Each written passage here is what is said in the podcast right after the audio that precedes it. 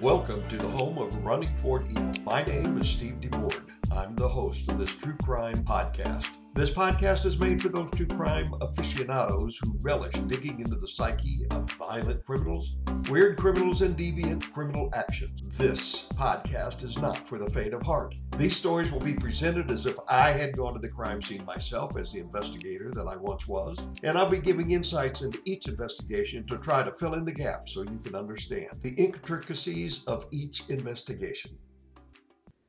I've asked the question before why do we enjoy listening to true crime podcasts? Well, part of the reason is because of storytelling. Storytelling actually goes back a good 50,000 years. Now, a lot of the various tribes had no written language at all. The only way that they could communicate what had happened in their own history is by using pictures and the spoken word. Stories satiate our inquisitive minds about our own history and about the history of those around us. And we want to know how our personal family history has affected us, but we also want to know things that go on around us. Time is a precious commodity. Thus, there are times when it's far more convenient to relax and listen, or listen while on the go. This podcast, Running Toward Evil, soon to be your favorite podcast, and storytelling medium will do just that. Crime is not an easy thing to talk about. So many people have been affected by it and suffer shocking mental, physical, and psychological after effects. One way, I've learned through experience, is to bring it out in the open, talk about it, and discuss it with people who have also been affected by similar incidents.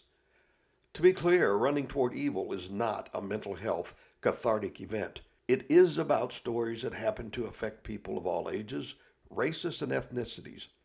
Crimes are hard to hide. Crime should be exposed, and the best way to do that is to create an army of citizen sleuths to get out the word and not let victims feel alone. Citizen sleuths are a very important crime fighting asset and should not be pushed aside. I can tell you, as a former homicide detective, the reports and information from citizens was a very valuable resource.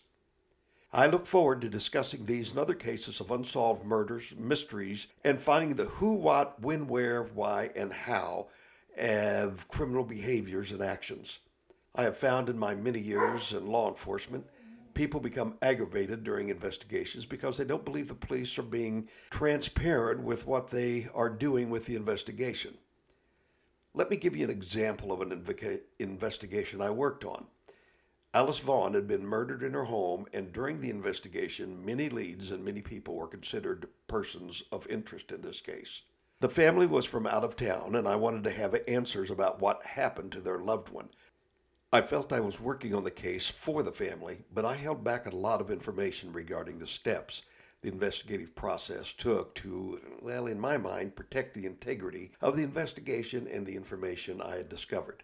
Now, that didn't work very well with the family. One day I'm sitting at my desk.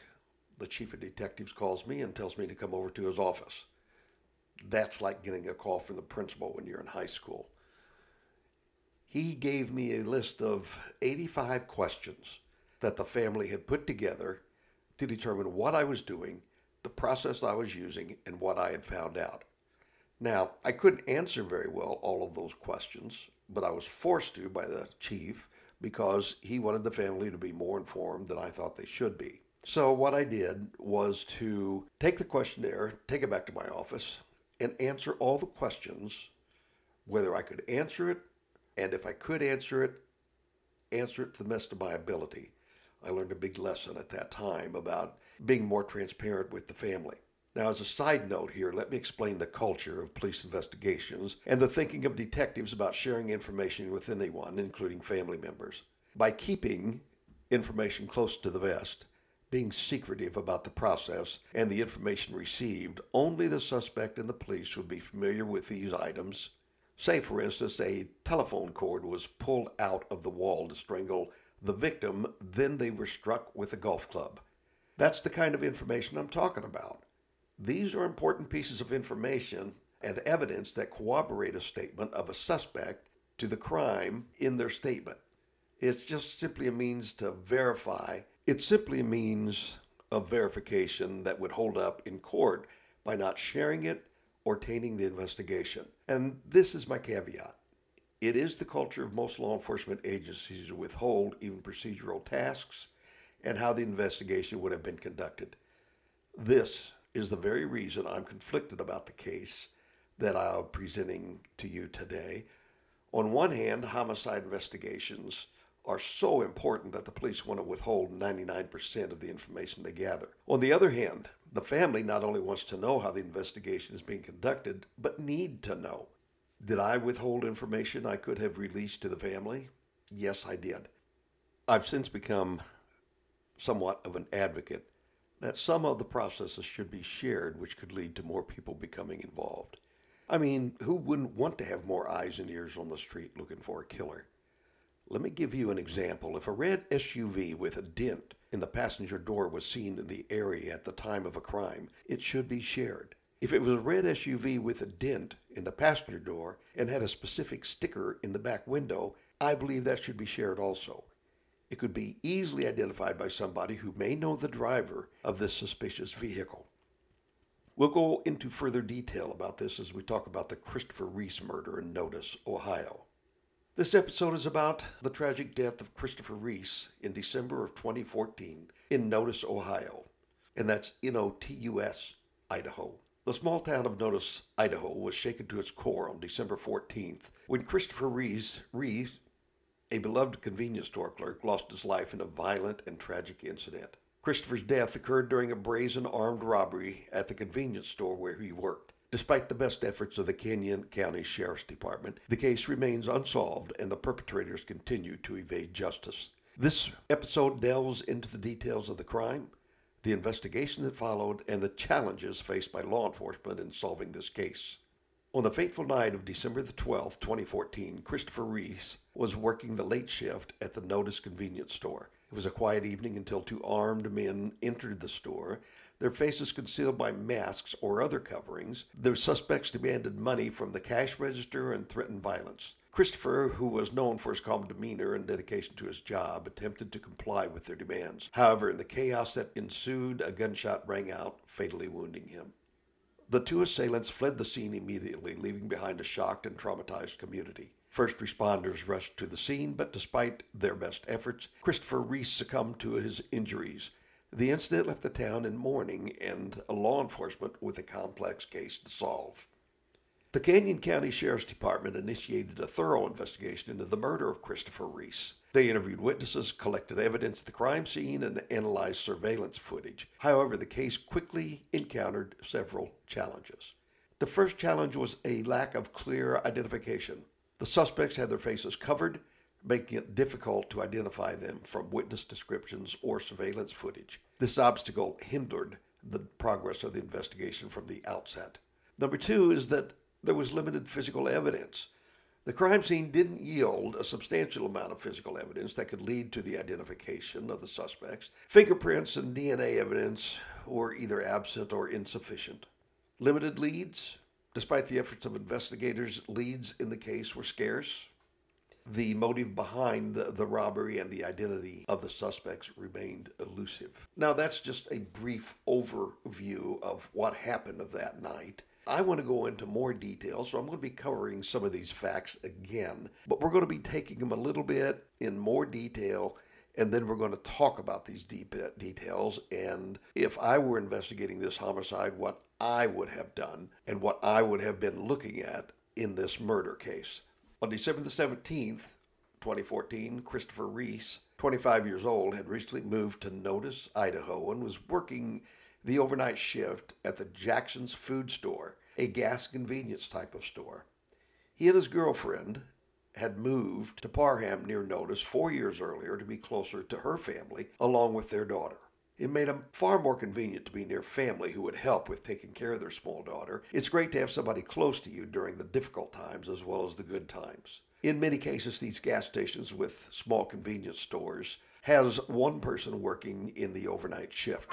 Not only is this true in Idaho, but it's also true across the country. Many times during my career as a police officer, I would stop in the convenience stores overnight to check on the clerks because I knew they were alone and were highly susceptible to being robbed and injured, if not killed, under these circumstances. Jackson's Food and Notus was in the country near Highway 20 a major artery for travel throughout that area. Notus itself is a small town with a population of about 610 people, according to the 2022 census. Notus is one of eight cities in Canyon County in the state of Idaho. It is considered the smallest town in Canyon County due to its size and population. It is located five miles west of Caldwell on Interstate 84 at exit 26.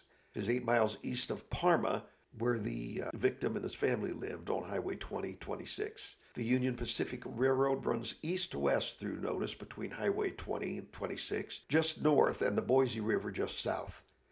The city business district runs along the north side of the highway, the length of the city limits. Across the tracks is agricultural industry with a few homes. North of the business district are single family homes of architectural designs dating back to 1904. The median home price in Notus is around $180,000. Why is this all important? These details about where the river was, where the railroad was, uh, the highways. Well, it's because people who rob stores and commit crimes want to be able to get away fast with little to no identification and little to no police presence. That's why small towns are picked. This was in the perfect location. Notus provides a less congested lifestyle in this quiet rural town that is a short drive into the country. Close by is the city of Nampa, Idaho, and Boise, Idaho. A large silver colored sphere water tower stands high above a park and can be seen from a distance. Surrounding the city are rich fields of, tree, of tree groves, seed crops, onions, potatoes, corn, alfalfa, and sugar beets. A farm community, as it were, and a patchwork quilt of farmland is carved in the landscape, which creates a colorful array of texture and design. Sheep and cattle dot the green pastures and occasional, horses and haystacks. Really does sound like a great place to settle down and to live, doesn't it? However, living in a highly rural small town can unintentionally beckon criminal elements due to the very nature that makes people want to live in a small rural town. The Treasure Valley is a valley in the western United States, primarily in southwestern Idaho, where the Payette, Boise, Weiser, Malheur, Owyhee, and Burnt rivers drain into the Snake River. It includes all the lowland areas from Vale in rural eastern Oregon to Boise, and it's the most populated area in Idaho. Again, these details are important for the fact that if you want to trace where criminals went after this type of a crime, you need to know your area. The police officers need to know these things to be able to follow any kind of tracking devices such as cameras, credit cards that may have been used, uh, anything like that to be able to know where they went and the best way they could have possibly have gone once they left the store. Now, historically, the valley has been known as the Lower Snake River Valley or the Boise River Valley. Pete Olesen, president of the Valley's Association of the Local Chambers of Commerce, coined the name Treasure Valley in 1959 to reflect the treasure chest of resources and opportunities that the region offered. The valley has a very diverse terrain from sage flatlands to mesas, agricultural areas, and urbanized areas. As the Boise metropolitan area grows, more and more undeveloped and agricultural land is being urbanized.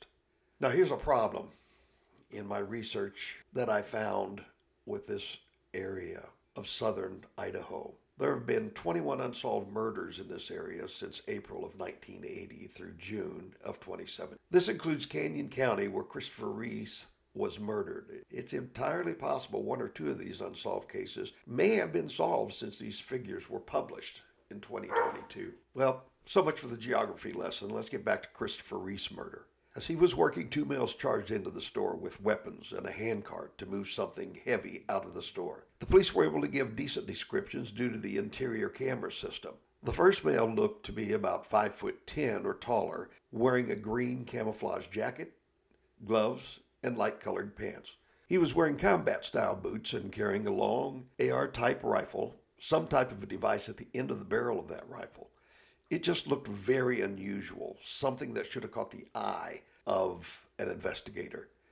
The second, what appeared to be male, was wearing a black hooded sweatshirt, gloves, and blue jeans. He was also wearing combat style boots and carrying a handgun and pushing in a hand cart. During the assault, Christopher Reese became the ultimate victim of violence and was shot. He apparently died before the police arrived.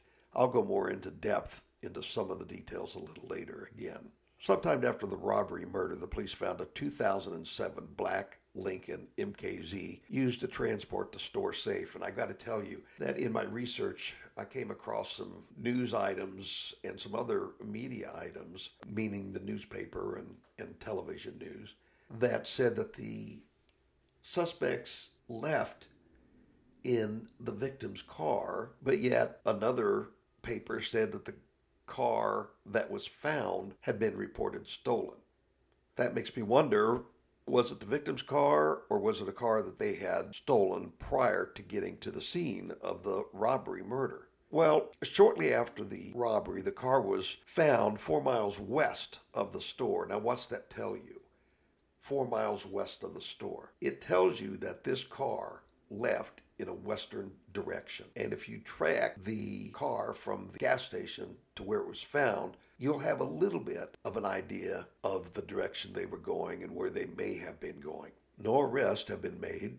Jackson's food store has increased the original reward of $10,000 to $100,000 for information leading to the arrest and conviction of the suspects. The Canyon County Sheriff's Office is the investigating agency and keeps the case in an open status.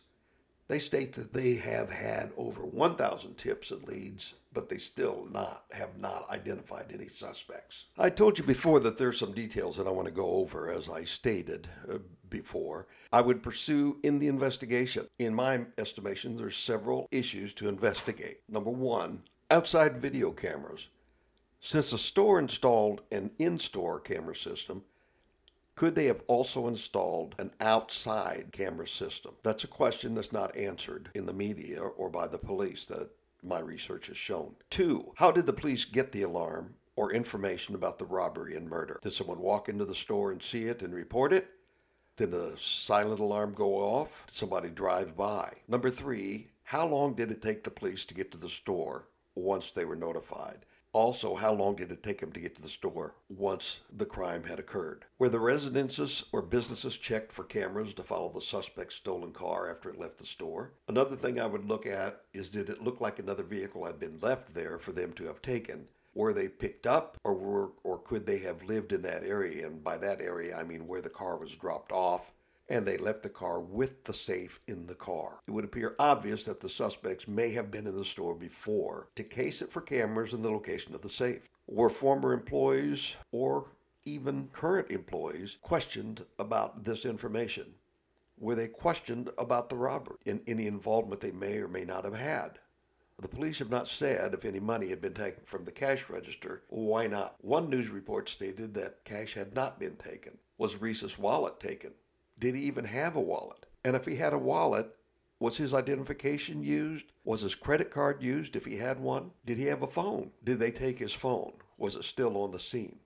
Did they check the phone for past calls, any calls that he had, where his phone had been? And if they took the phone, could they have searched and triangulated the location where the phone was? Bank records. The bank records of people are always checked. Common knowledge that the police will check as many records as they possibly can. It was reported the shell casings were found on the floor. How many were found? What type of shell casings were they? Which weapon were they from? Were they all the same shell casings or did they come from two different weapons? Now, this sticks in my mind because when I first saw the one suspect in the green camouflage jacket. Entering into the store through the front door, I noticed the rifle.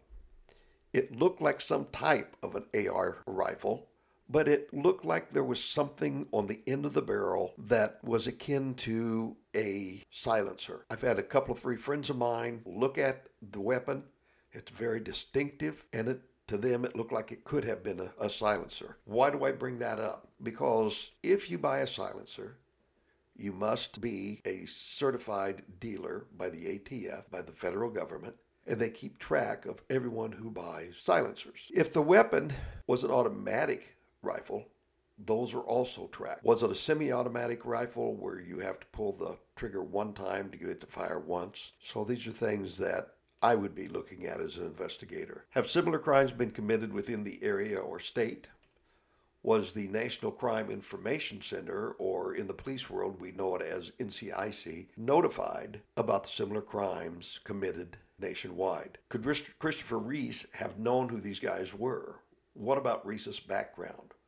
Is there anything that could or should be shared? Next, I, have already shared with you that there have been 21 unsolved murders in the area since 1980. Do any of them have similarities to these suspects? And I'm going to add also that there's been many, many robberies uh, in the areas between Notus and Boise, Idaho. I would like to know if there were similar instances where people had these kind of weapons that went into a fast food store or to a drugstore, a gas station that committed these. It did not look like this is the first time that these two suspects had pulled this kind of a robbery. They seemed very aggressive, very forthwith in going in, getting done what needs to be done, and get out. After seeing the pictures in the media, we could see that one of them had a rifle, one of them had some type of a handgun.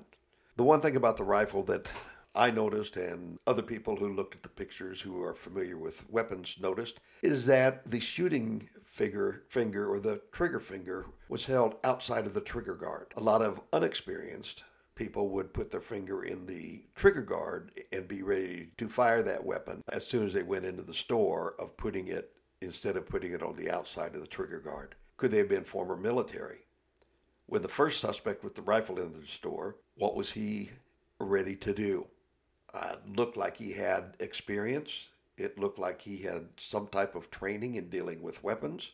And it also looked like this may have been something that he had done before. And lastly, was there any criminals recently released from jail or prison who had a previous similar MO of these type of crimes? Now, I understand that various police departments in Idaho, especially out in the rural areas, may not have the manpower experience to check everything or that some things need time to complete, but that doesn't mean the public should be kept in the dark about the processes and some of the actions taken. Also, understand I'm not saying the Canyon County Sheriff's Department has not done all of the things I've alluded to, but it would be nice if they would let the public know some more information on their process and on some of their investigation procedures. It's one thing to have a press conference yearly to reflect on the murder and say it is still being investigated, but quite another to identify some of the investigative steps that have been taken. For instance, where was the car that was driven by the suspects taken from? Was it from the victim or was it from another location? These are all very important questions that need to be answered, and I also know that police departments don't like to share any information with other agencies or individuals. This is part of the culture of policing. I called the Canyon County Sheriff's Department and identified myself and why I wanted to talk to the investigator of this crime, but as of this date, I've not received any feedback. My single goal is to provide information and any assistance, not to insert myself into their investigation, not to tell them how to do their investigation. I just know from my years of experience that families want to know what specifically is or has been done during the investigation. My wish for all, including Christopher Reese's family, is during this Christmas season that finally someone will come forward and tell the police what they need to know about the robbery and murder of Christopher Reese.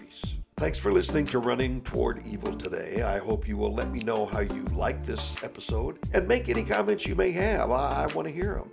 The next episode of Running Toward Evil will be on Monday, December the 18th, 2023. Thank you for listening.